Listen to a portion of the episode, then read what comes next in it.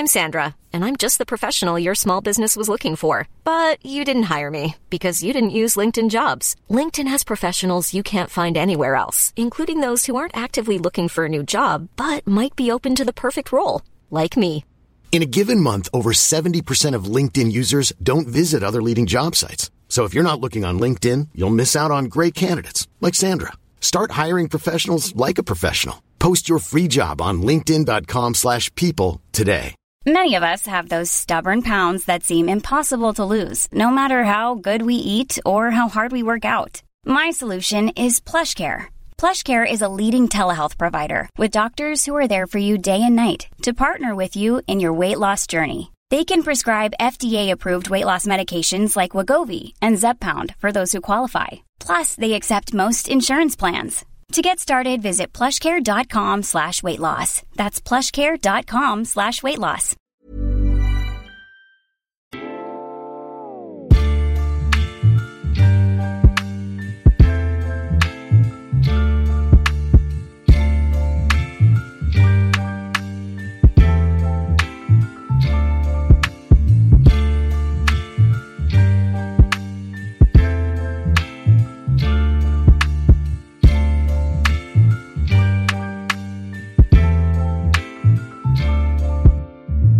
Hello and welcome to the Bees Tactical Podcast, where we try to get under the bonnet of all things tactical and statistical at Brentford.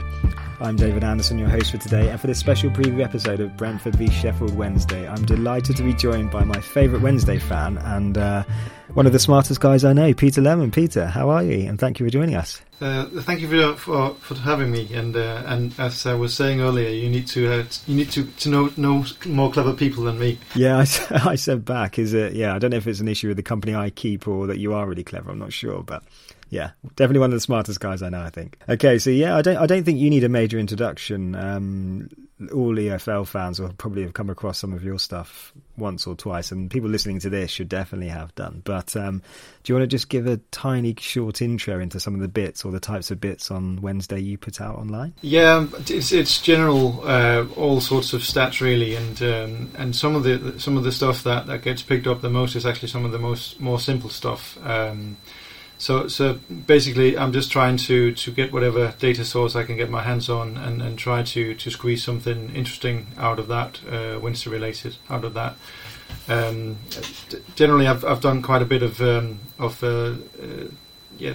looking at history and seeing from game 31 or whatever onwards, how have teams in these positions done in the past, sort of to get a feel for how seasons normally go, because there's a lot of confirmation bias flying around, especially in sentences like there's always one team that comes from behind and wins promotion or whatever, and stuff like that. So it's always good. I tend to use it as a way to sort of align discussions more than prove anything. So it's just I'm trying to enrich the conversation, as it were. Yeah, definitely adding value to the conversation. Some just brilliant stuff. You've taught me a lot and been really helpful with me. And I find it fascinating as well from a data science perspective, football perspective, tactical perspective. Just it's all just building this big picture of trying to understand football. And we're probably only a fraction of the way there, but getting there. And just really exciting stuff. But I should also say that you're part of a trio of guys that make up one of the coolest names for a stat-based outlet, Al's About Stat. Probably just behind Expected Goals, this Brighton pod, which I came across a while ago. But yeah, some cool names going on there. Oh yeah, it's all thanks to James Marriott, the guy who spends more time on the design template than he does on the actual content. So he'll be very pleased about you liking the name, that's for sure. Great stuff. Okay, well, good introductions. We'll leave it there. Are you ready to talk Sheffield Wednesday? If we must, then yes. Let's do it. So, Peter, you sit second bottom in the league. You've got 28 points. Fairly static and well-run club off the field. How do you feel the season's gone overall? Well, it's when you're in the relegation zone, it's not gone well, has it? Overall, this season has been like a condensed version of the entire time Dejphon Chansiri has owned the club since 2015, because we've had false dawns.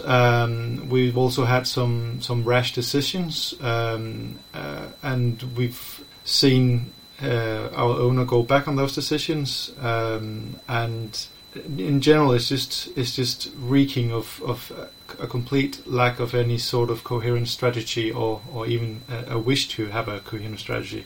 At this point, the really worrying thing is that sort of rudderlessness is seeping into how we're playing football, and has been for a few years, to be quite honest. But it's really come to a head this season, where we've generally tried, after Monk left, to get the most experienced players into the team we can, but despite having an average age of above 29 for quite a few of our matches, that experience is not really showing as a bonus or something that moves us on. And it's quite telling that Liam Shaw has been one of the eye-catching players for us after Pulis came in and he introduced him into the team, because he's a young guy and obviously he's just decided not to stay with us. But it tells you something about the old guard that has been here. Quite a few of them have been here for 5 years now, and it's there's too much of a comfort zone and complacency going about, and too much of the same old things coming back again, and happening again and again. And if I remember Einstein's definition of insanity correctly, it's doing the same things over and over again and expecting different results.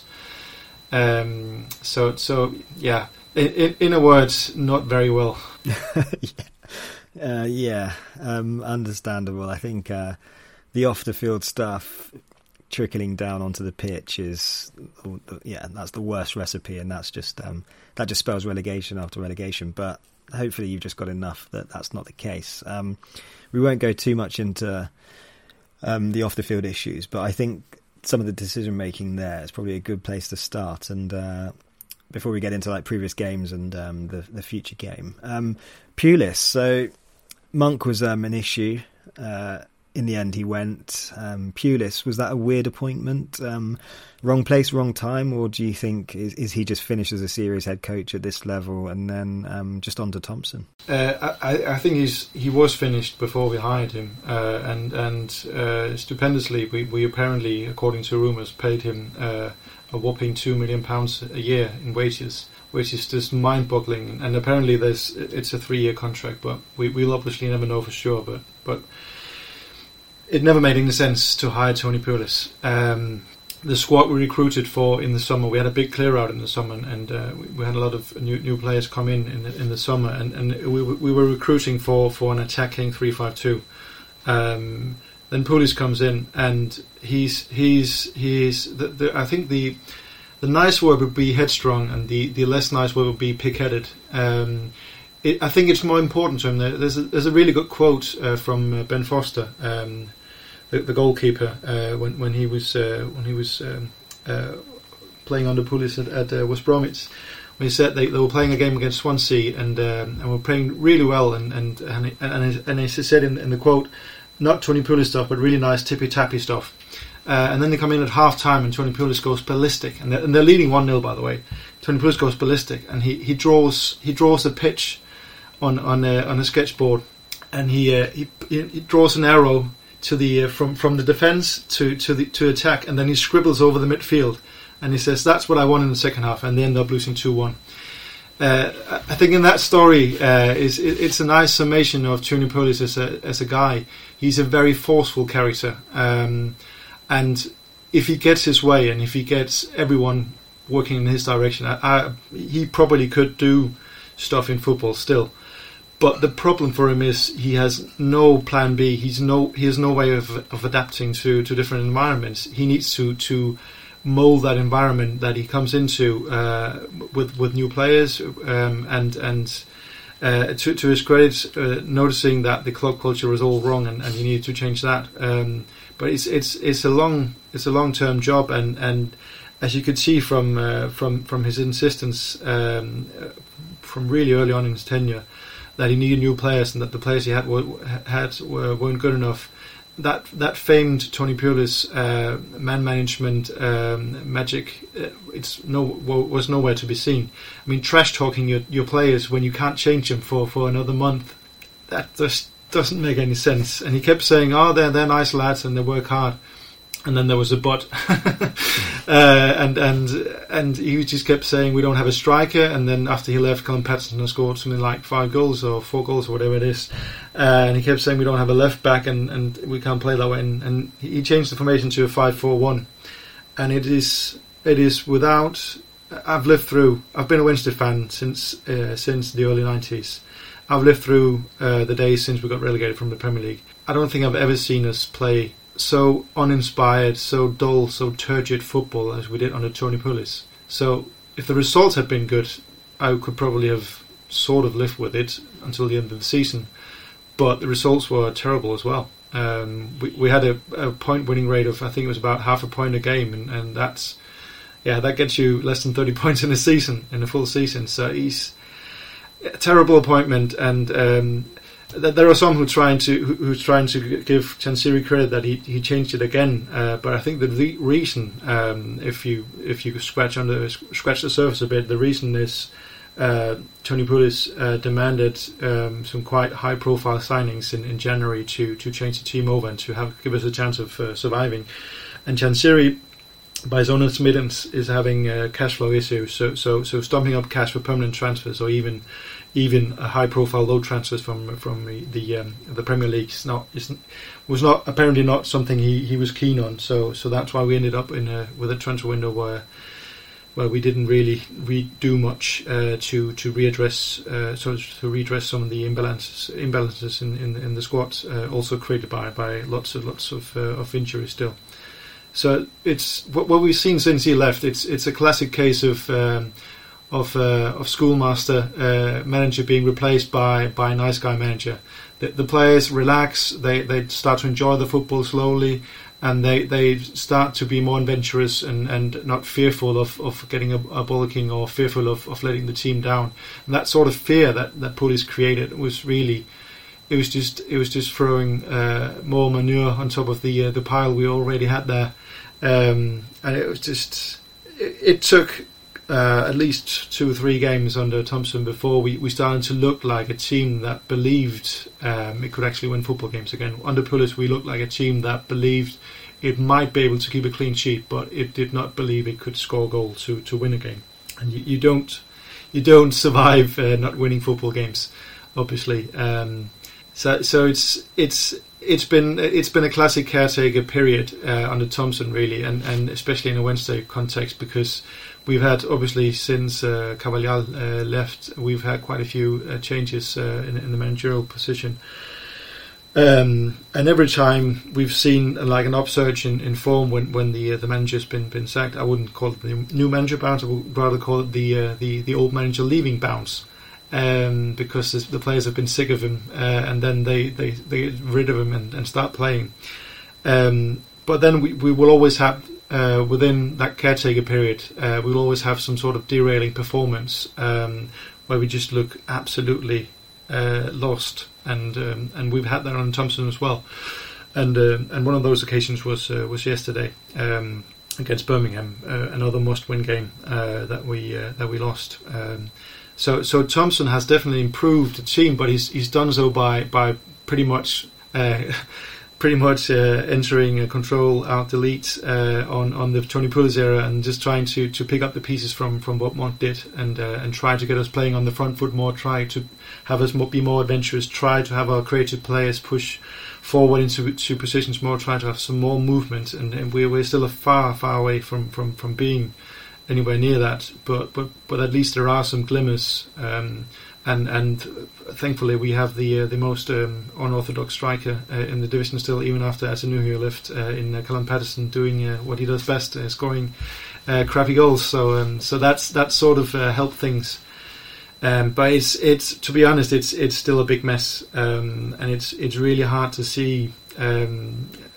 Every time we get these defeats, one thing is being defeated when you're on top in the game, or or just having a lack of luck in front of goal. But these defeats where we don't look like scoring for 30, 40 minutes at a time, they really suck the life out of you, and it must be doing the same to the players. So yeah, it's a long ramble, but there's been a lot of stuff happening. But we are in a weird place. We're back where we started, despite some really exotic detours. Mm. Yeah, I guess with Thompson as well, he's had a chance to come in now and I guess just untangle the web of Pulis. That's how I see it, and it's a hard web to untangle. It's not going to be overnight, but watching you, there is clear improvements. I think you can see in terms of where you're passing the ball, the midfielders.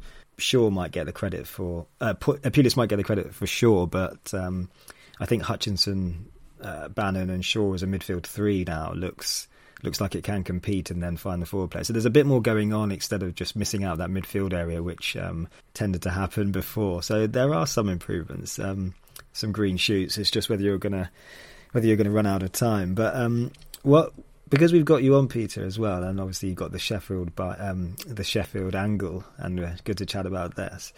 It's also good to have you here because we can have you on for like the data science perspective as well. So your expertise in that field and understanding of data and how it fits into football and your keen eye for that puts you in a good position to sort of help answer a few of the questions we've had come in as well, because they're Brentford questions, but I think they're also data questions as well, and it'd be good to hear some of your takes and how you interpret them. But I think this fits in well with management and when it's right to pull the plug, or whether a manager is exceeding expectations or not doing enough, and some of the context behind that. So before we go any further, there's a good question that's come in, and it's from Greville Waterman, and he's saying, so you're obviously well aware of Brentford's run at the moment and how well they've done in the past, but his question is, I'm concerned that unlike in previous bad spells for Brentford in 17 and 18 and 18 and 19, the stats and performances are telling another tale. Is it time for a change, or do we need to change formation, or is it time to stay calm? And he's saying that his interpretation of the statistics in the last few games are things are bad and things are really, and they've got bad really quickly. But previously, when we've had these really bad runs, that the thing that people would cling on to is the fact that expected goals, for instance, were good and always in Brentford's favour. So you've seen a couple of managers go recently. You've seen poor performances. What would your take on the Brentford side of things at the moment be, and how would you interpret that, and sort of maybe lay that into things that have gone on at your own club? Or I know obviously key performance indicators may not be expected goals at every club or drive decisions, but how would you interpret that question? Yeah, I think it's a really good question because it really gets at whether people interpret the stats in in inverted commas, or whether they look, whether they use numbers produced by football games as another prism through which to observe the game. The way I try to approach data is as a way of asking questions, not of giving answers. So. Yeah, from the top, I'd probably not look at numbers to answer the question: should we change manager, or should we change formation, or whatever. I'd rather look at user data in an explorative way and see whether you can see where things are, if you can identify where things are going wrong, and there are some obvious places where we are going wrong. Where we need to work on that. That also ties in with a lot of things that are non number based, such as mentality, which is an even more important factor this season when the churn of games every 3-4 days. I don't think it can be underestimated how much that saps the mental energy of the players, and how much the coach's job this season is not about motivating players. It is about keeping players mentally fit. One thing is the physical fitness, and there's been quite a few struggles with that at a lot of the clubs in the Championship. And there's a reason for that with the 46 games that we stupidly keep on playing. But I think the mental fitness, I think that is what you're looking for, and in those sort of situations you're not just looking for the old adage of leaders to step up, but you're looking for the ability to change the team in just one or two places, but to have that player come in with some new refreshed mental energy, which then football being a chain related game, which then feeds on to the other players, and there's a good opportunity for doing that with the 5 subs being allowed, and it's really something that is noticeable in our games, because if you look at our XG production when we play, from the 65th minute onwards all season, 30 games, we've created 3.9 expected goals against our opponents 15.1. So that tells you a lot about not just physical fitness, because they do run around the pitch, they do track down the man, they do, but it's that inability to be slightly ahead of the game, or even just following the game, where you run a bit behind, and that, I think, that comes down to mental fitness as more than anything, more than stats or anything. And what we're seeing this season, I haven't checked the numbers the last few weeks, but it used to be anyway that this season the goals scored in the Championship was the lowest ever recorded since 1891 or something like that. So games are a lot more scrappy, because fewer goals will then decide games, obviously. Chances are hardest to come by. If you look at the XG as well, like as a division, the Championship is creating fewer chances. Games are literally more boring, not just because we can't be in the stadium, and those of us who have to watch from afar can't hear fans in the stadium, but there's that sort of lack of intensity comes from both the lack of fans, but I also think it comes from the necessity of players having to give their all so often, and with so little resp in between. And something I know that Tony Pulis picked up on, which I can totally understand, and Thompson has said the same. There's no time to prepare for games. You can't mould the tactics very well from one game to the next. So what you're getting is, do you set up with the very attacking formation, knowing that you in the next period you're going to play, let's say, 4 out of the 8 opponents are going to be teams that will pick you off if you play attacking, or do you instead, which seems to be the trend this year in the Championship, do you instead focus on having a solid foundation and hit the other team on the break if you get the chance, or pounce on a mistake? And that's how we've gone. We've gone for the solid foundation, and lo and behold, we've not exactly scored a lot of goals to say the least, because of that. So I think in this environment there are some decision making that is getting overly conservative. It's a bit like playing a golf course, and when you're playing the par fours, you're doing layups and then you still have 200 yards to the green, rather than attacking the hole when you had the chance. If you have a good drive, you should attack the hole. The numbers say so. So in my mind, I think that there are some managers, and more of them this season than previous seasons, who are a lot more conservative. So I think, anyway, that it makes a lot more sense for a team to be more attacking in its outlook in the Championship this season, because if you can score 2 goals a game, if you're capable of doing that, and you know the other team will struggle to score 1 and especially 2, you will win more than you will lose. I know this sounds overly simplistic, but the idea I have anyway with it is, if the other team is just set up to have a solid foundation, it's quite easy to control those games if you play a way where you control the ball in the opposition's half. And when you have the ball, as Pep Guardiola would say, you can't concede. So I think a lot of the managers in the Championship this season have actually missed a vital link, that when you play in an attacking fashion, you also put less strain on the defence. And we've seen that at Wednesday for sure. We've seen that when we retreat into a shell, when the defenders are standing still when they're defending, with the opposition attacking, we make a lot of mistakes and we have lapses of concentration. Whereas when we defend while we're tracking back, and there are lots of opportunities for the defenders to cover for each other, we don't make those sort of mistakes.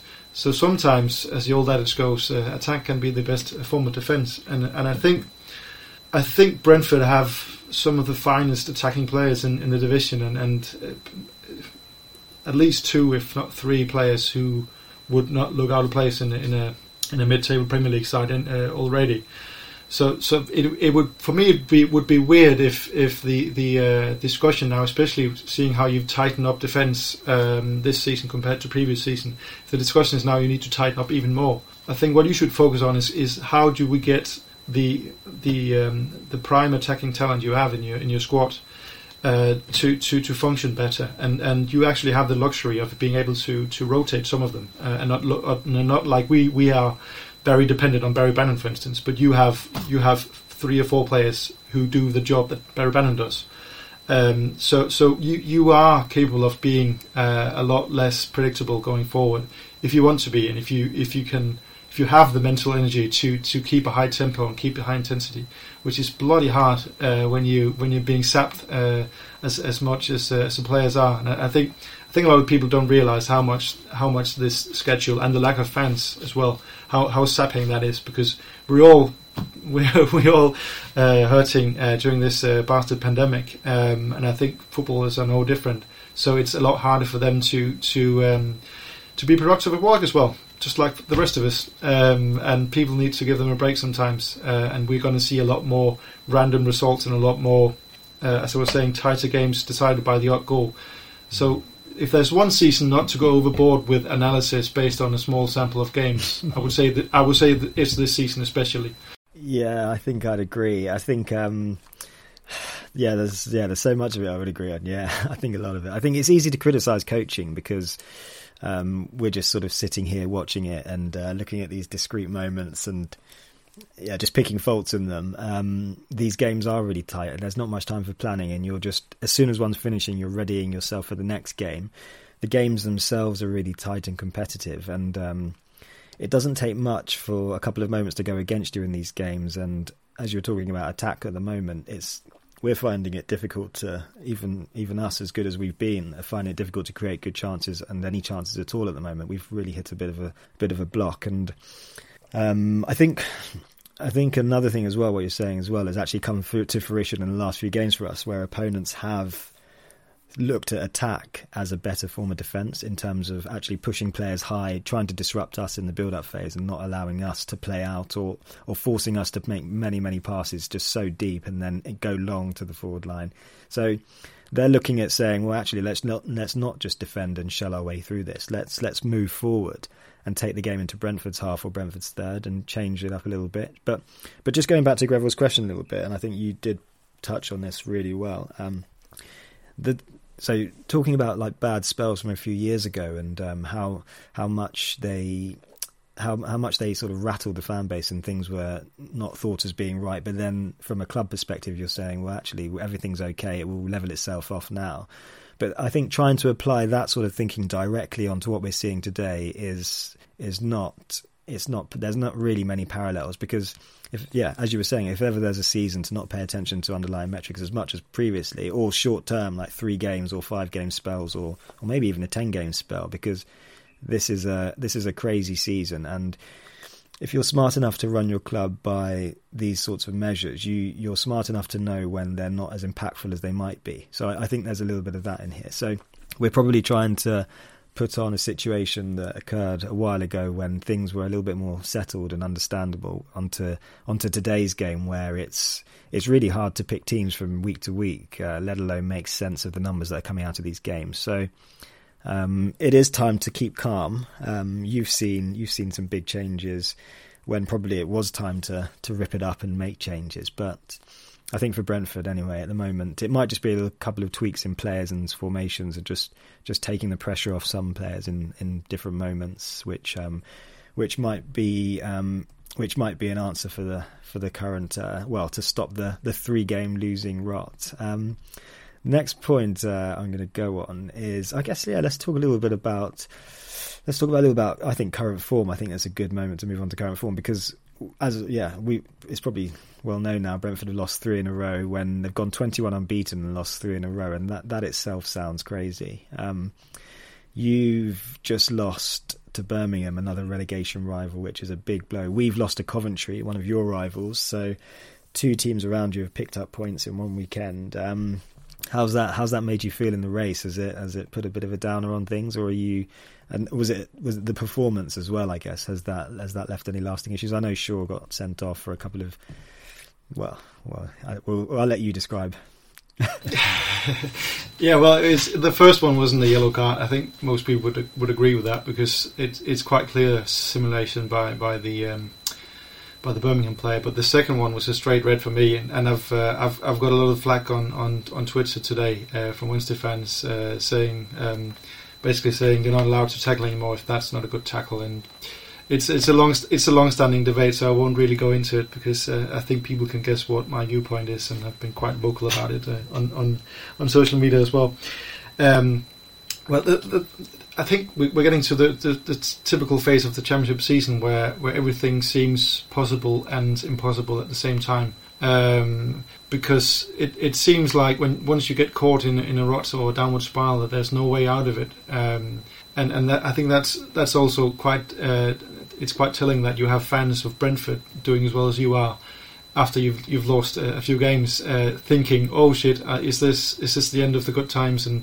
And how do you, have you? Because in Brentford's case, I mean, you don't need to be promoted this season. You're not financially dependent on being promoted this season. I know it's a big bonus to be so, but to do some short-term stuff now, it would make a lot more sense to review things at the end of the season and see if you want to change manager or not. And to be honest, I think most people in Denmark are quite surprised or shocked that Thomas Frank is doing as well as a manager as he is, because he didn't exactly leave a good impression in Danish coaching circles when he was here. But I think the performances is what I'm really focusing on, because what they're telling me with Wednesday is we've not really moved on from. The time just around where Carvalhal was sacked in 2017, we have these spells where it looks like, oh, we're on the up now, and it's nice, and then we just completely collapse for maybe a month or two or three, and or in the case of 2020 for most of the year. So it's the worry is that every time we win, I think, and I think my good friend James Marriott said it really well the other day after the Birmingham game. Even when we've been winning, it just feels like the cracks are being papered over, and it does feel that way. It feels like you can't celebrate fully when we win a game, because you're already worrying about the next one. Oh, which Wednesday is going to turn up, and are they going to be downing tools once they go behind, or how will this game go? And one of the things I want to look at numbers-wise in the coming weeks is there's definitely a sentiment that has stuck with Wednesday fans that whenever we're playing an important game against a rival just around us in the table, we tend to not do well. Whereas when we have a free hit against a team like you, for instance, we tend to do better. It's actually been a feature for a few years on an anecdotal basis, but obviously I'd like to see if the numbers can back that up. So it's just the championship is just such a complete madhouse to be a part of, and I guess that's why it's also I would say the most enthralling football division in the world of football. Despite the lack of quality at times, there's always so much drama, and there's always so much. That can happen and feels like it can happen, even though if you look at like historical parallels, most teams don't tend to move many positions from where they are around about now, and that's actually true from about halfway through the season and onwards. Teams don't tend to move up or down 10 positions, but we remember the one team that does, like Hull last season, who dropped like a stone, and Bristol City might be doing something the same now. So what I'm taking heart from, anyway, as a guy supporting a team in a relegation fight, is the number of teams that could come into a similar situation to us and be on that downward spiral. And you're seeing that with Bristol City. They got 39 points, which means they probably only need 10, 11, 12 points more to be safe. But where are they coming from? If you look at that, if Brentford fans feel the underlying numbers of Brentford are terrible, they should have a look at Bristol City and instantly feel better about themselves. They had 0.02 xG in their last game. It's So yeah, that it feels like every other club in the division have these discussions every 2-3 weeks. Have it all gone to hell? So that's the only thing I'm taking heart from, is the fact that we might not be doing very well as Wednesday at the moment, but there are a lot of teams not doing well, as is the custom in the Championship. Yeah, it's a difficult league, isn't it? I think the microcosm we're seeing this year as well is making, it's easy to lose your head. I think basically, sort of three losses on the trot, and you don't remember this. I do generally think a large majority of the fan base have forgotten that the team went 21 games unbeaten just before, and there was a bit of luck involved in that. I mean, there were some close games and some draws and some wins coming from behind, but it's really easy just to think that the dismay you're seeing now is how it's always going to be. But yeah, there's a lot of teams that are worse off, with worse squads, similar injury issues, and yeah, some teams, as you're saying, like Bristol City, who are just not shooting at all. Bristol City barely can muster a shot in games. They are outshot in games. They've been outshot from pretty much like a third of the season through. Expected numbers conceded are terrible. You don't really see a way back, and they've had some big injury issues. But it's also managerial. It's also patterns of play. It's also what they're actually doing on the pitch as well, and they look truly rudderless. So while Brentford specifically are having a bit of a rough patch, I think there's shoots there that actually could see that this team could go on and still challenge. I think it's just a couple of bad results and a few tactical systems that have been exploiting it in the last few games. I guess before we move on a little bit, but how do you think Wednesday have dealt with the schedule? Do you think you've dealt with it worse than most, or has the squad depth come into play? Yeah, big issue for us. We definitely recruited for the first 13, 14 players in the summer, and I actually think we recruited really well in the summer. We got some good players in. Especially at this level, some proven and others with points to prove. But they've been injured, some of them. We started the season with a midfield of Barry Bannan, Massimo Luongo and Issy Brown, and I think you'd be hard pushed to find a team in the Championship who would turn down a midfield of those three players. They complemented each other so well. But it lasted 3, maybe 4 games, I think, and then first Brown got injured and then Luongo got injured.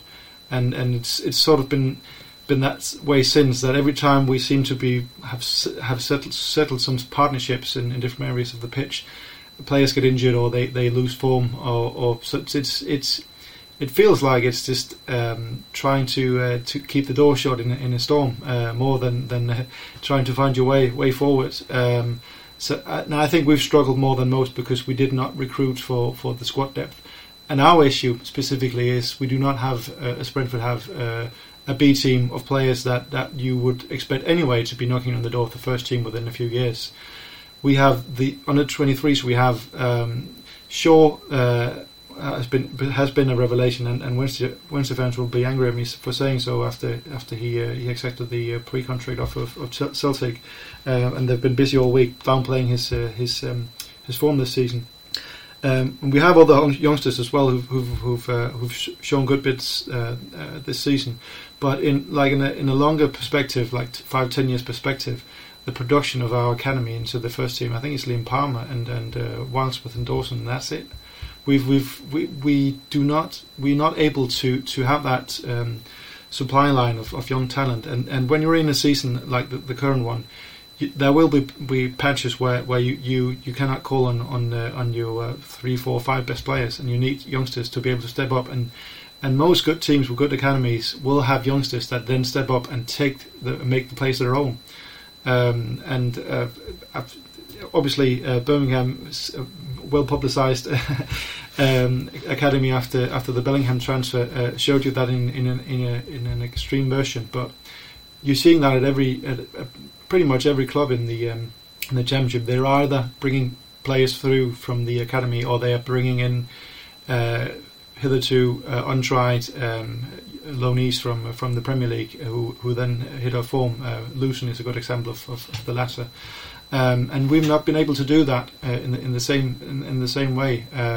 So we've really been I think we've really been hit hard over the fingers with the way we approached this season, because we approached it as any other season, and that was not the way to do it this season. The one season you wanted a bloated squad, which we've had for quite a few years before the summer, is this season, and this season we decided not to have a bloated squad, but to have a competitive squad instead, and that has been a big problem because, and obviously sacking two managers exacerbates that problem, because you change philosophy and you change approach and you change defending patterns, attacking patterns, and the movements expected of players, and the intuitions get lost, and you can see how frustrated the players are, pointing at each other and flailing their arms, and that sort of thing just can also at the players' confidence as well, that things keep changing, and the worst thing is when our players feel that way, mentality-wise, they go into a shell.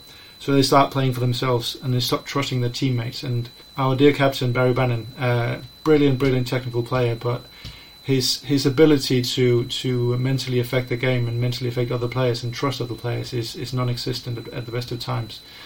So when Bannan goes, so go Wednesday.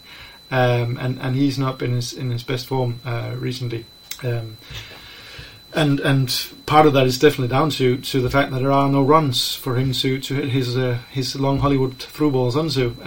So it's not easy to when you have one mode of attack, which is stealing the ball from the opposition or Bannan hitting his Hollywood ball from his quarterback pocket deep into space. If either of those modes of attacks don't come off in a game, we look lost. We don't know how to breach defences. So I would be amazed if we score 2 goals against you, and more than surprised if we score 1. So so that's the state of things at the moment, I think. Yeah, this is probably good for Brentford fans to listen to this. I mean, there's. We all have different priorities on the pitch, and we're going for different things, but. It's pretty bleakish. It's been pretty bleak at Sheffield Wednesday, and sometimes you just have to think about at least we're having a bit of a bad run at the top of the league, not sort of looking at the trap door. But I think this is a good time to talk a little bit about shapes and systems, because these are some of the interesting points of the game, and especially at the moment where managers are coming under pressure because of how they're deploying players and the lack of time they're having to work on tactics. Going back to the game we played previously, the 2-1 win over at Hillsborough, it's quite an interesting change you've had. There's a bit of a transformation in your team.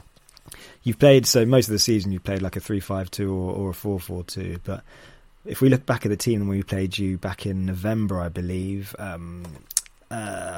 your back line was probably it's not going to look like that on Wednesday. Moses Adebaji played, I think, who else was in the back line? Aidan Flint, Van Aken, Hunt's not going to be there, Marriott's not going to be there, Dawson's not going to be there, Westwood's going to be in goal, I believe.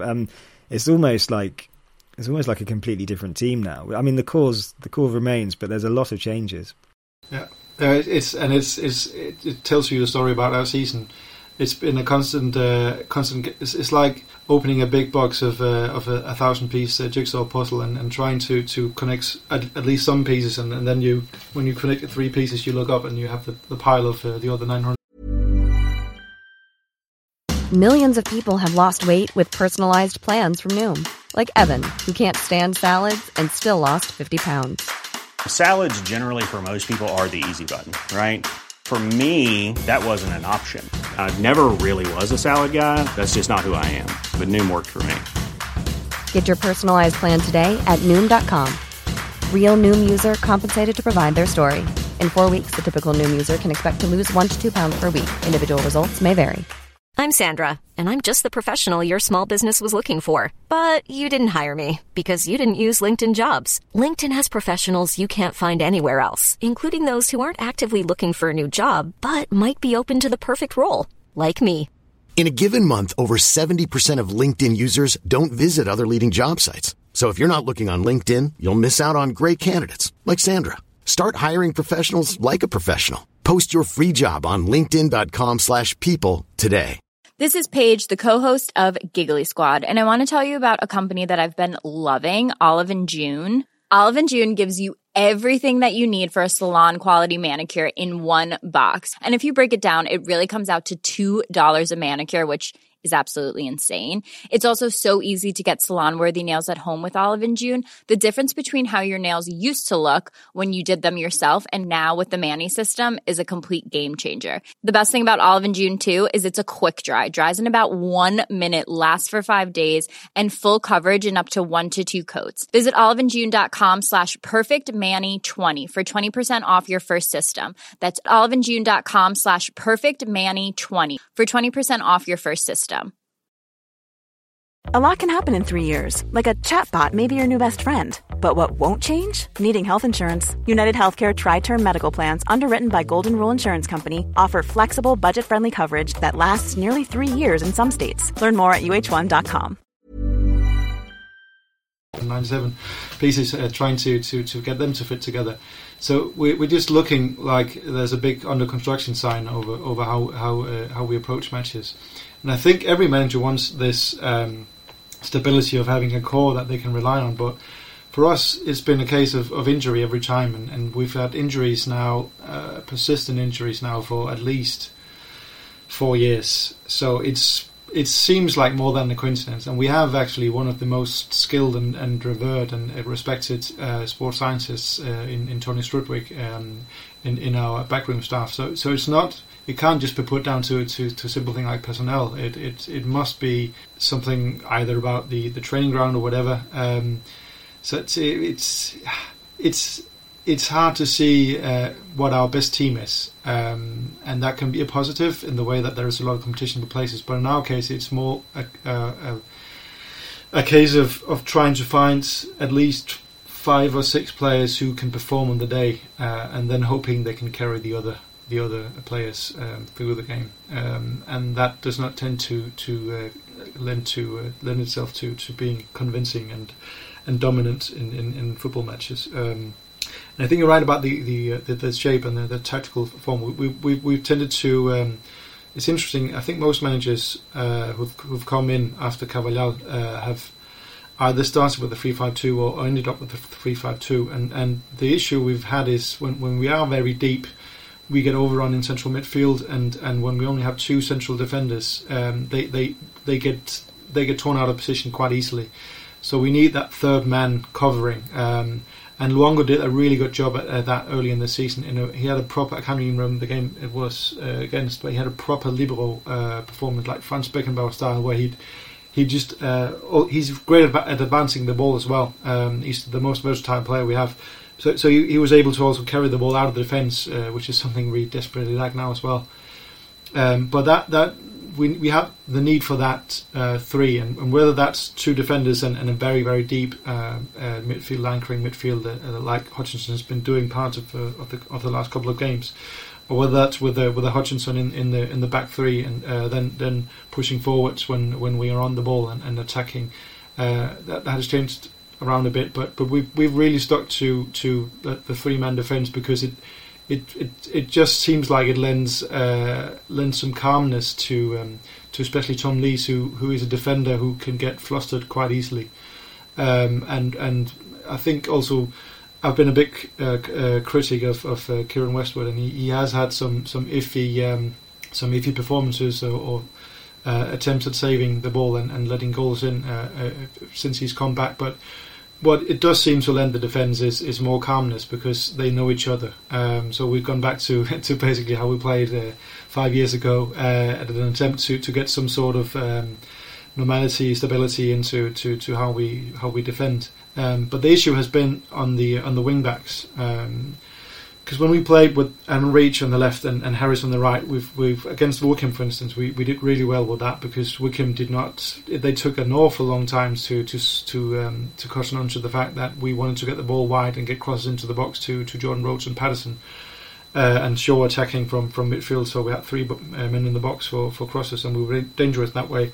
So if you put 2 players on Kadeem Harris, he seems to have nowhere to go, With Adam Reach, you just need a player betting on the space behind Adam Reach, because while he is a very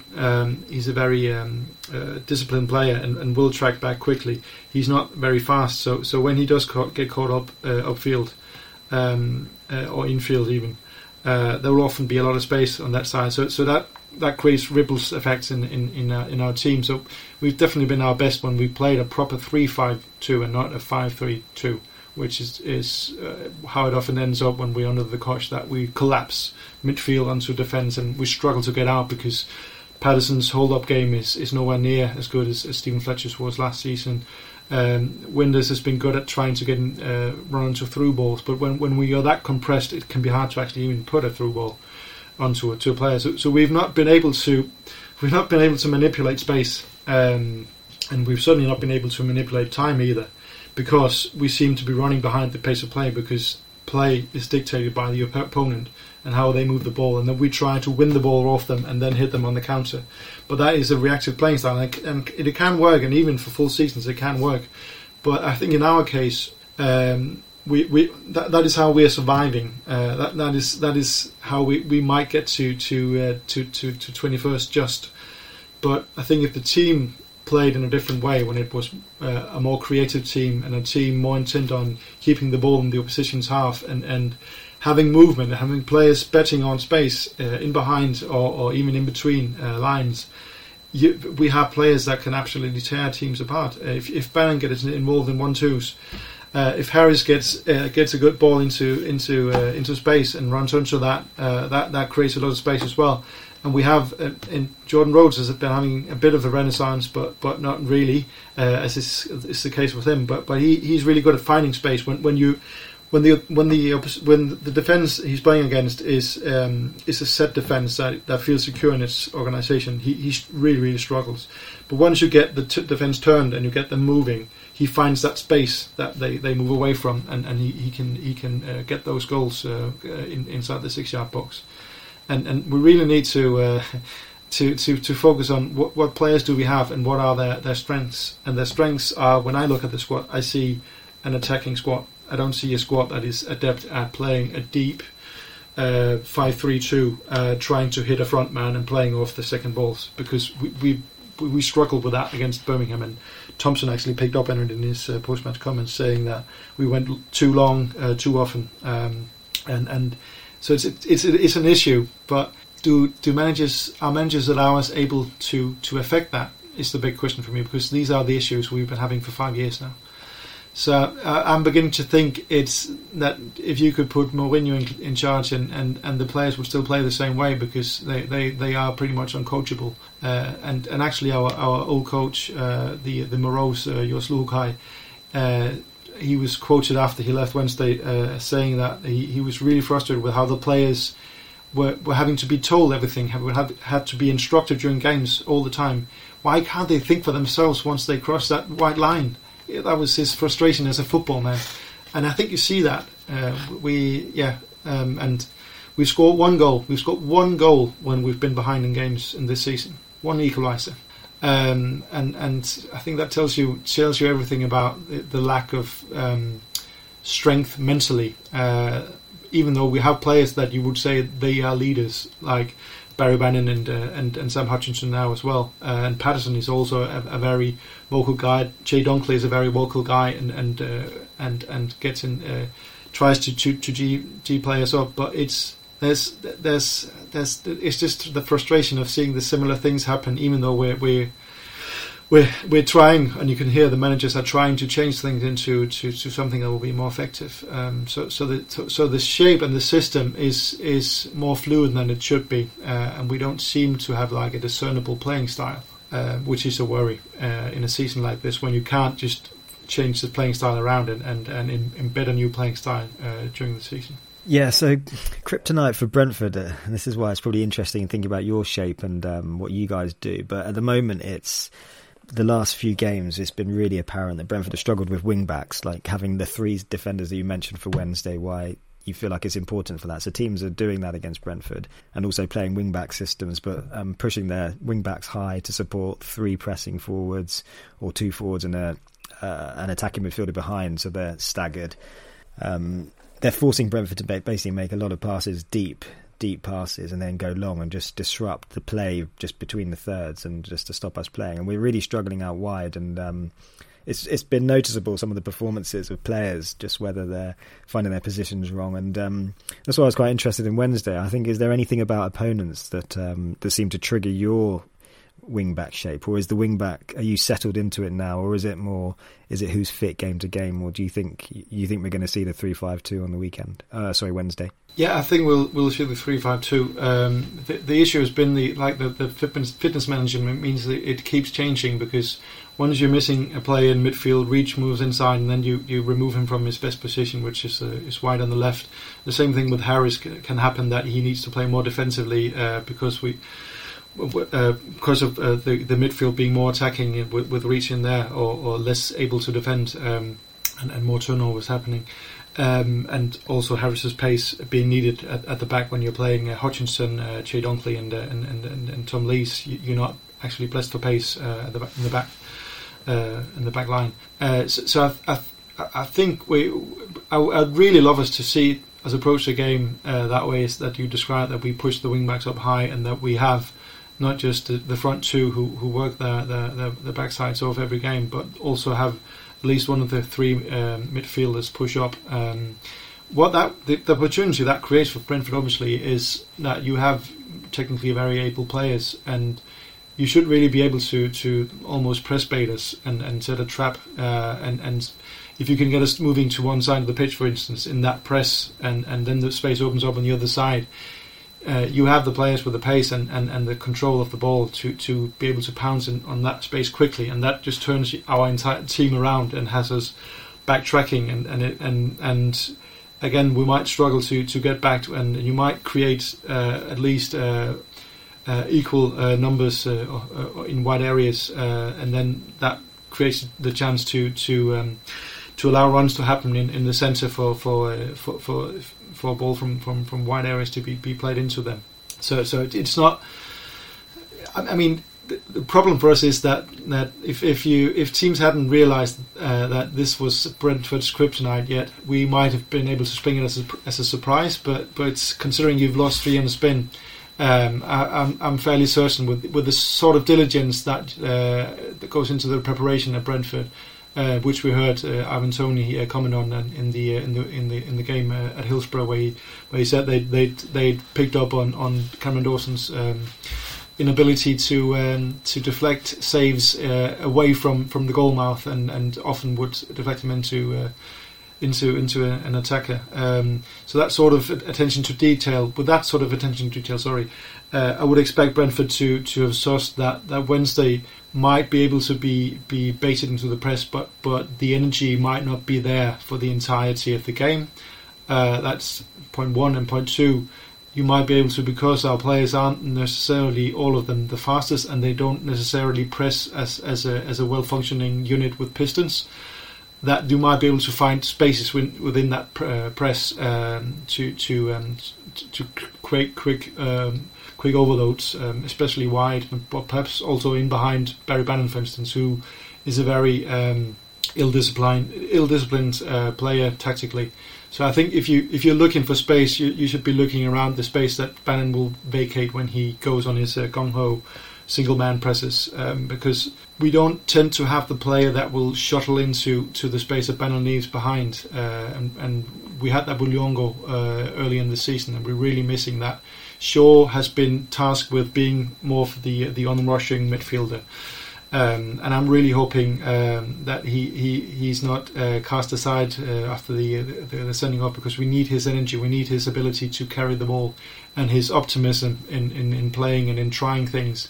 Because if we approach the game with a very flat central midfield three, we're going to struggle, because it's too easy to shut down Adam Reach and Kadeem Harris, unfortunately, in the wide areas, and obviously with the sort of wide attacker, wide forwards rather, that you've been employing, you have the opportunity to maybe exploit their space behind the wing backs if you have been working on a way to get around the kryptonite of the of the 3-5-2? Yeah, it's really interesting. I think Tom Rintz has sent in a really good question because a lot of fans are really concerned now about the shape, and they're identifying that 4-3-3 for us probably isn't working at the moment because we're not getting the work out of the wide forwards, especially Mbeumo on his side. So 4-3-3 can be quite a narrow formation.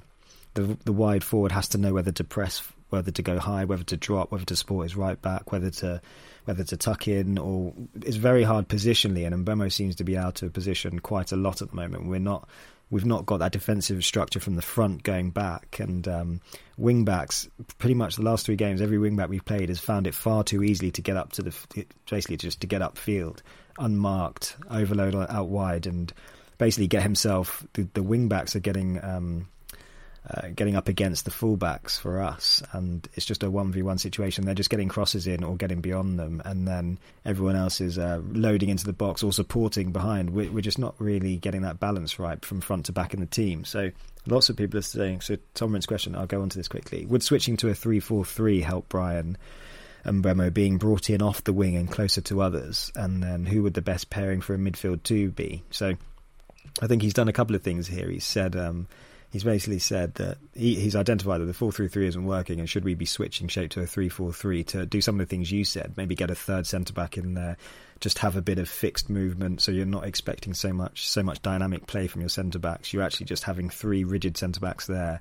who can squeeze in and maybe give us a bit more defensive solidity and build from there. But the next thing that takes away is in the midfield line. For the midfielders, Brentford aren't really going to play three central midfielders. They're just probably going to play two. So because they want to have three forwards, still keep the integrity of the 3-4-3 in the forward line. So you're moving out a player from midfield to benefit the centre backs, and then you have this chasm between because two players have to do the work of three, and you expect the wide forwards to come in and tuck in a little bit more. So you're filling the wide spaces with a full of two wing backs, but you are giving up a little bit of the centre of the field, so you can get overrun by a team playing three, which most teams do. So it's really hard to place where the issues are here. So I think it's the first issue is saying Brentford are struggling against wing backs, but the second vital part behind that is they're struggling against teams also pressing with three and then having the wing backs push on beside those players as well. So it's actually a front five that causes issues and making it really difficult for Brentford to play out.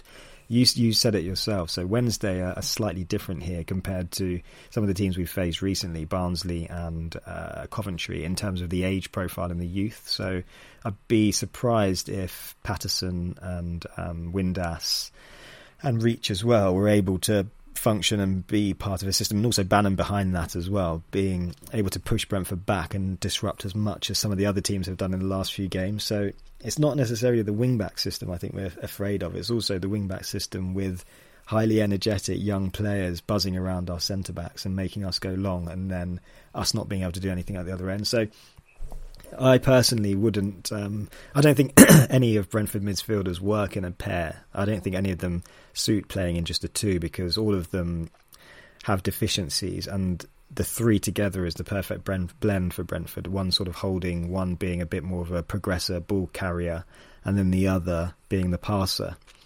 So it's a blend of three, and I think when you take that responsibility and place that through those three separate responsibilities onto two players, you just end up becoming a bit of a static team, and you lose a bit of a progression because you're just relying on the wing backs to provide the width and move up and down. So it's a difficult conundrum we've got coming on here. I think Wednesday would have watched the last few games, and if ever there was a time that I think you're going to try and push high and try and use your subs and really exploit Brentford for those first 30, 40 minutes, I think it's going to be on Wednesday. I think instead of talking about this, Brentford obviously have struggled defensively as well. I think that's a key thing as well. And I think if Harris and Reach are told to push high and exploit the fullbacks and try and get crosses in.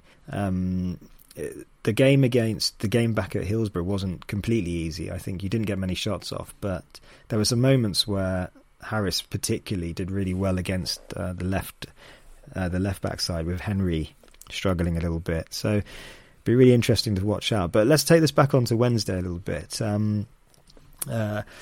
I think it's really easy to think of Wednesday as sort of like a long ball, direct team. And I think you do get the ball forward quickly. You try to hit those forwards. But is there a little bit more of an identifiable passing structure of Wednesday now? I think you've got the three centre-backs.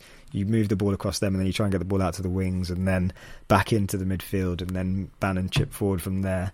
And you said yourself as well, Hutchinson dropping deep. Do you think you're going to try and play a little bit more than we'd expect normally from Wednesday? I think we will. I think Thompson will want to force to play more, be on the ball more. The problem we've been having is that we tend to not keep the ball for a very long time, and that comes down to essentially you could man mark the entire Wednesday team, and we'd never be able to find a passing option because the players just stand still. So the big issue is the lack of players moving off the ball, and especially before when a pass is made, you can't wait for the player who gets the ball to receive the ball and control the ball before you make your run. You need to make your run before that happens, and you need to think about, if I run here, what sort of space does that create for my teammates? But again, it comes back to the players not thinking as a team, but thinking, how can I do this better, and how can I decide the game? So it's. That's the main issue, and while we do seem to have to have adopted rather than just hitting it quickly into central midfield and trying to get it wide, we do seem to have adopted the ability to keep hold of the ball a bit and roll it across the back three. The problem is that the players we have in the back line aren't very good on the ball, so if you just have a whiff of a pressure on them, there is a mistake waiting to happen there. And we saw that a few times against Birmingham, even though Birmingham weren't very good at pressing our defence. I think the players you have will be attuned to sensing that sort of insecurity and be able to move as a unit to exploit it the most. So I think Thompson will be worried about seeing his back three under pressure, because what happens when our back three has the ball and they're under pressure, or you'll notice this also because he's a very noticeable player when he runs, Barry Bannan will drop back and try to get the ball, and when Barry Bannan drops back to get the ball, gets close to the back three to get the ball, then he gets the ball and he has to turn with the ball. And he will often wait for the opponent to come up behind him, and then he does his little stop and swirl around move, and then he sprays the ball onto the wing, or tries to play a ball deep into space for a forward to run onto. But what happens when he plays those balls? He plays the balls just on the edge of our own third. If he got that ball in the centre circle instead. First of all, the pass he could make into space would be a lot shorter, so the likelihood of it coming off would be a lot higher. But he also has a lot more options, because he can pass. There will be players on either wing. There will be other midfielders they can be able to pass it to, if they're moving anyway.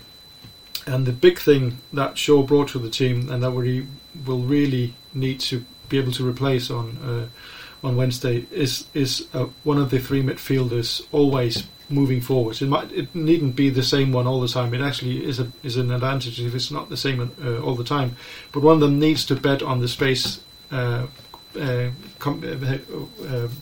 space being created in front of our midfield, and the sort of movement that you make from central midfield forwards will create ripple effects, marking-wise, that will create space for our two strikers, who have really struggled to come into games recently, because they've received the long balls. And then Patterson has actually been winning quite a few of the long balls, but when you look around when he wins them, either his striking partner is standing within 3 or 4 yards of him, and often behind him, or there are no one within 15 yards of him. So if you want to play that sort of game where you go long and you have play off second balls, you need a lot of players moving while the header of the target man is being hit. So you increase your chances of reaching the ball in the opposition's third. But we're not doing that, and we haven't been doing that. And I don't think that plays to our strengths. I think with the strikers we do have, we need to play in a different way. And as I say, I really hope we can do it against Brentford. But I'm struggling to see us play in an energetic game for 90 minutes. So if I was Brentford, I would be expecting I wouldn't say an onslaught, but a high intensity performance from Wednesday. But I'd also be a bit like a boxer in the first 11 rounds, letting the other boxer just seep out energy by hitting a lot, so by hitting your hands a lot, and then in the last round you can knock him out because he's so tired. So and that's what we've seen that time and again. So if Brentford really need to be patient, is my point really. And I think if Brentford are patient, we might struggle because it's hard to see where the goals are coming from with us at the moment, where the chances are coming from really. Because once we get the chances, we're actually okay at converting them.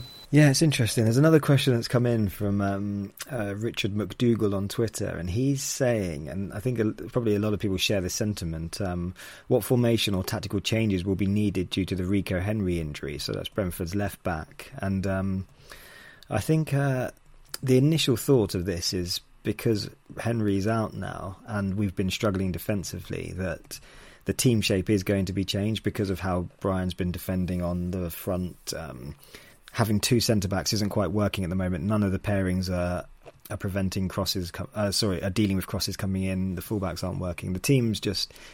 I think 4-3-3 is dependent on the team playing very well and just defending well from the front and staying in a good block out of possession. And Brentford aren't doing that at the moment. It's too easy to walk through them. But something that I can't really get out of my head here is because, circumstantially, Sheffield Wednesday are up next, and while we've addressed that Sheffield Wednesday do use a wing-back system, there are other parts of Wednesday that they'd have quickly identified. For instance, you always play with three midfielders. You don't have three central midfielders, so you're not going to go down to two. So if Brentford did move to a 3-4-3 system, for instance, against, let's be honest, one of the weaker teams in the division, they're already giving up a numerical advantage in the middle of the field. It would be 3v2, so there's already an extra strain on those players.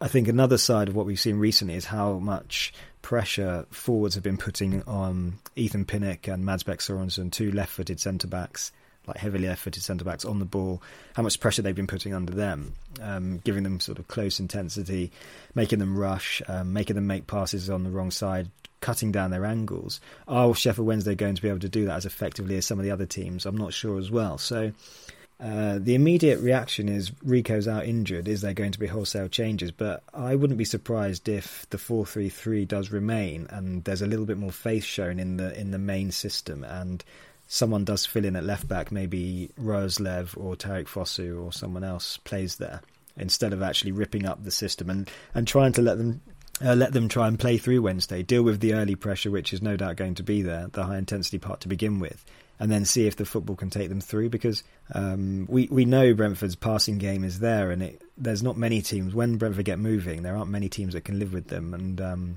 I think I've just got a feeling there might not be the wholesale changes that Rich McDougall is insinuating with Wednesday, but we'll see. I mean, it could be that the three at the back system comes out and we see the change, but I just wouldn't bank on it. I wouldn't bank on it, basically. One tweak you could make, and we've done that a few times, is having one of the midfielders drop into defence to accommodate a fullback bombing on. So that gives you sort of solidity, but also gives you some acceleration and movement on the wings.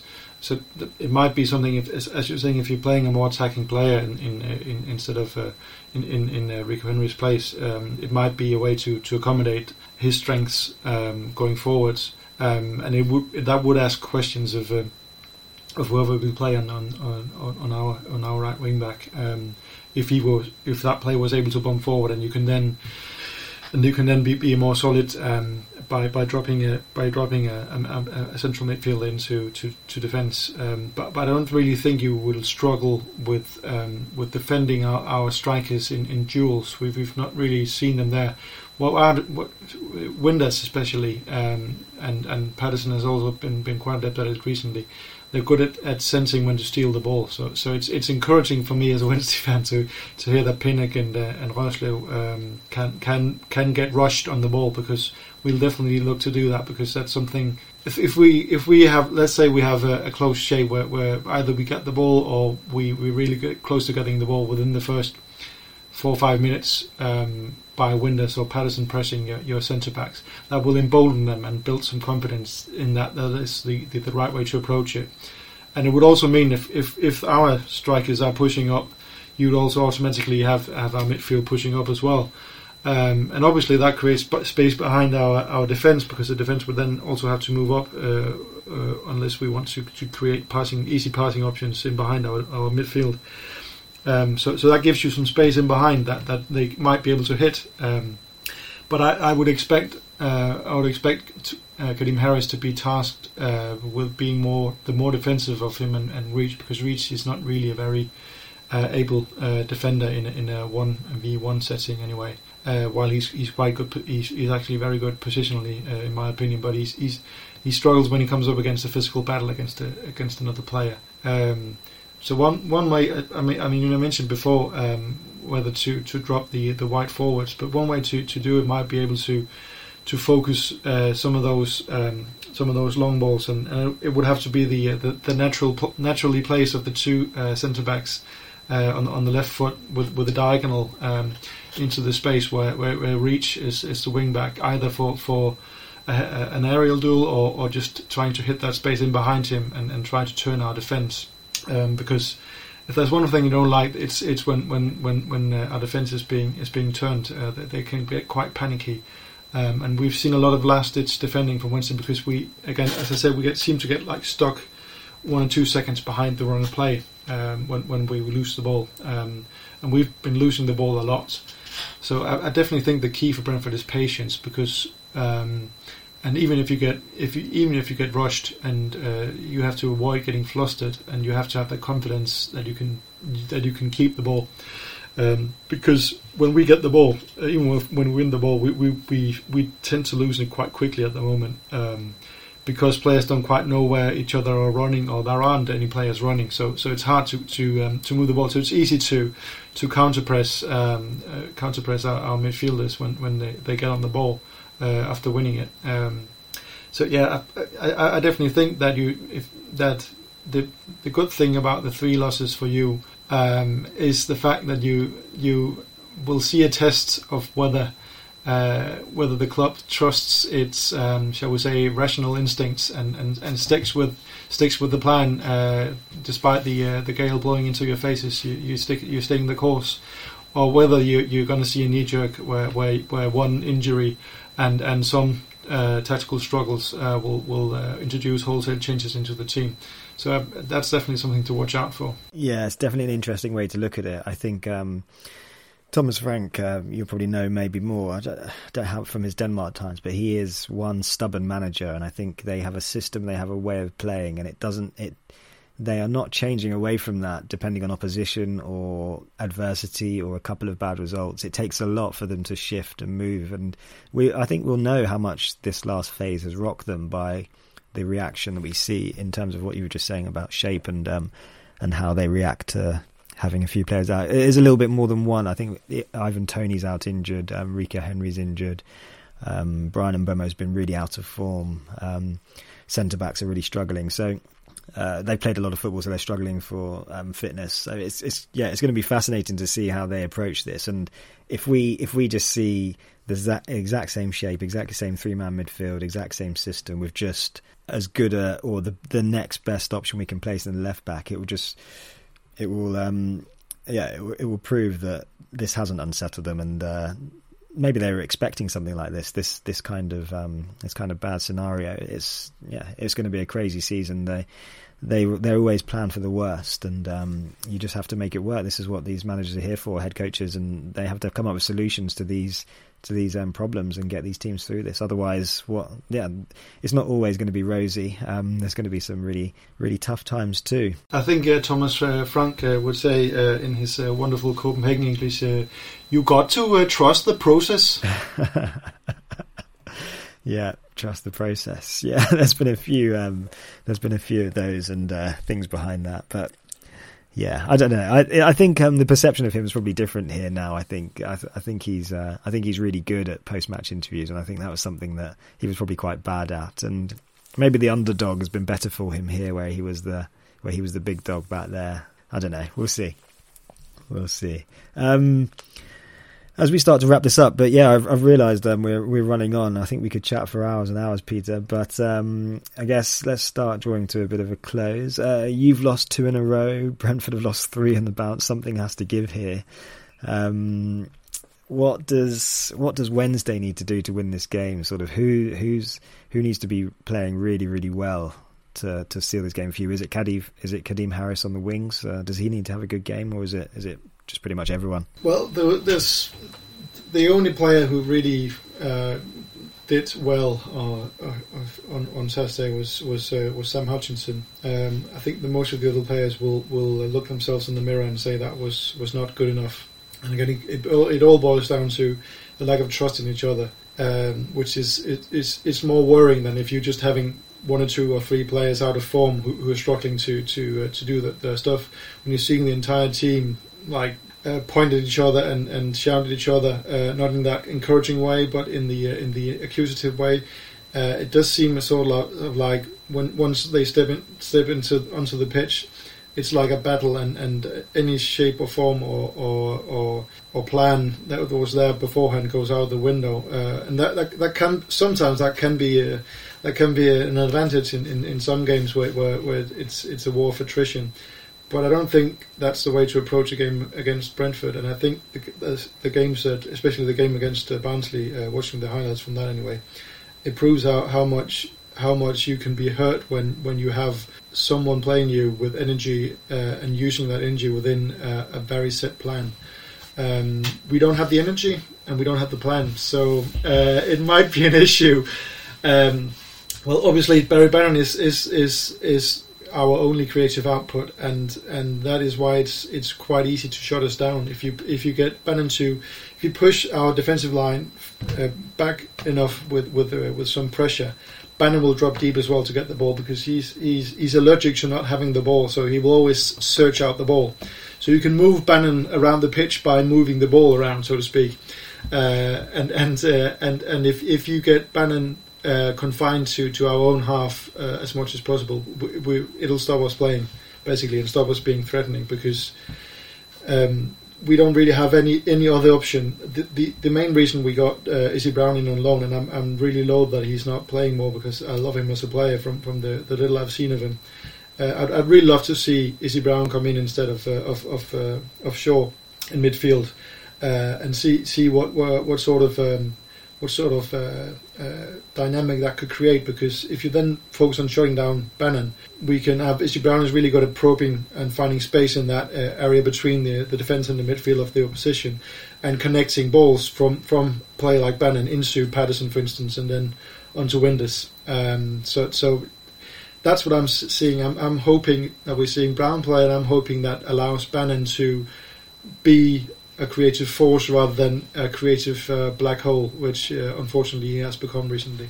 Okay, Peter, you're in a safe space. Where do you think you're going to finish? Do you think you'll avoid the drop, or do you think it's going to suck you in? It's a bloody hard one. I'm probably on 60-40 that we will go down at the moment, and I wasn't before Saturday, to be honest. So it's like you were referencing earlier. I'm definitely guilty of the same sort of overreaction to results at the moment, because once we win a game, when we won the game against Wickham, it looked like we'd stumble upon something of a playing style that could hurt teams and get us the necessary points. But then you watch the game against Birmingham, and even before the sending off, we didn't look like having anything. So, yeah, what I'm betting on, basically, is, other than Wickham, 2 other teams being worse than we are. It's terrible to say, but that's where we're at. We just need someone to be worse than we are and drop more points than we do. And whether they will do, that's a big question. And I'll definitely be doing my my sadly traditional once a year look at how teams from this point of the season onwards, how they progress into the season, and whether the points target of 50 points, which is actually the true median of 21st in the last 20 seasons, whether that will hold this season or whether we could expect it to be higher or lower, because it's just counting backwards from 50 at the moment, and Brentford is a free hit. Basically, we're not expecting anything out of Brentford, but obviously, looking at your recent form, we're wondering: is it a herd animal that will lunge back and regroup and get back into things, or is it actually a team that has, like all the other teams in division at some point this season, has been caught in a downward spiral that they can't get out of? So that's going to be the really interesting part. What this game tells us about the rest of the season rather than the game itself, because I'm not expecting fireworks. I've been a Wednesday fan for too long to do that. Yeah, that's a good note to end this. I think for Brentford, especially how much Wednesday are struggling, the struggles they've had recently, where they are a fourth loss in a row, might start asking serious questions, because there has to be a point where results have to be looked at. But yeah, we'll see. I don't think it's panic stations just yet, but yeah, good way to sort of wrap this up. But Peter, thank you so much for coming on. Can you remind us where to find some of your stuff online, your Twitter accounts and bits like that? Yeah, so my personal Twitter account is at PLOEHMANN. And that's where I post most of my stuff. And then I have, as you referenced earlier, I have at Al's About Stat, which is a slightly dormant podcast that I do with two good friends, one from America and one in America and one in Sheffield, James and James Marriott. So that's basically where most of my stuff comes, and yeah. I'm always up for, if people have any queries or questions, I've got a lot of data sources, and I love when people get in touch and ask me questions, and how are things looking if you look at it this way or this way, and trying to answer that question with a look at the numbers and maybe learning something. So if anyone has any questions or anything, even Brentford related, I will obviously love to give it a go. So yeah. Yeah, great stuff. Really kind of you, Peter. And yeah, everyone should definitely check out your pages. And there's definitely lots to learn. And yeah, it's really interesting too. Okay, yeah, that leaves me to say or do the bit of housekeeping bits. Thanks so much for your questions. There's just so many of them; it's really hard to fit them all in. Maybe we'll do another one of those. Maybe dedicated podcast with just questions because to give them the room to chat through. But yeah, thanks for so much. There's could only get through a few of them and fit them in. Bees Tactical, yep, go and check out the blog on Substack. Search word on Twitter is Bees Tactical, and on Substack as well. There's the Patreon. Give us reviews on the podcast. That leaves me to say thank you to Peter once again, and yeah, we'll catch you next time.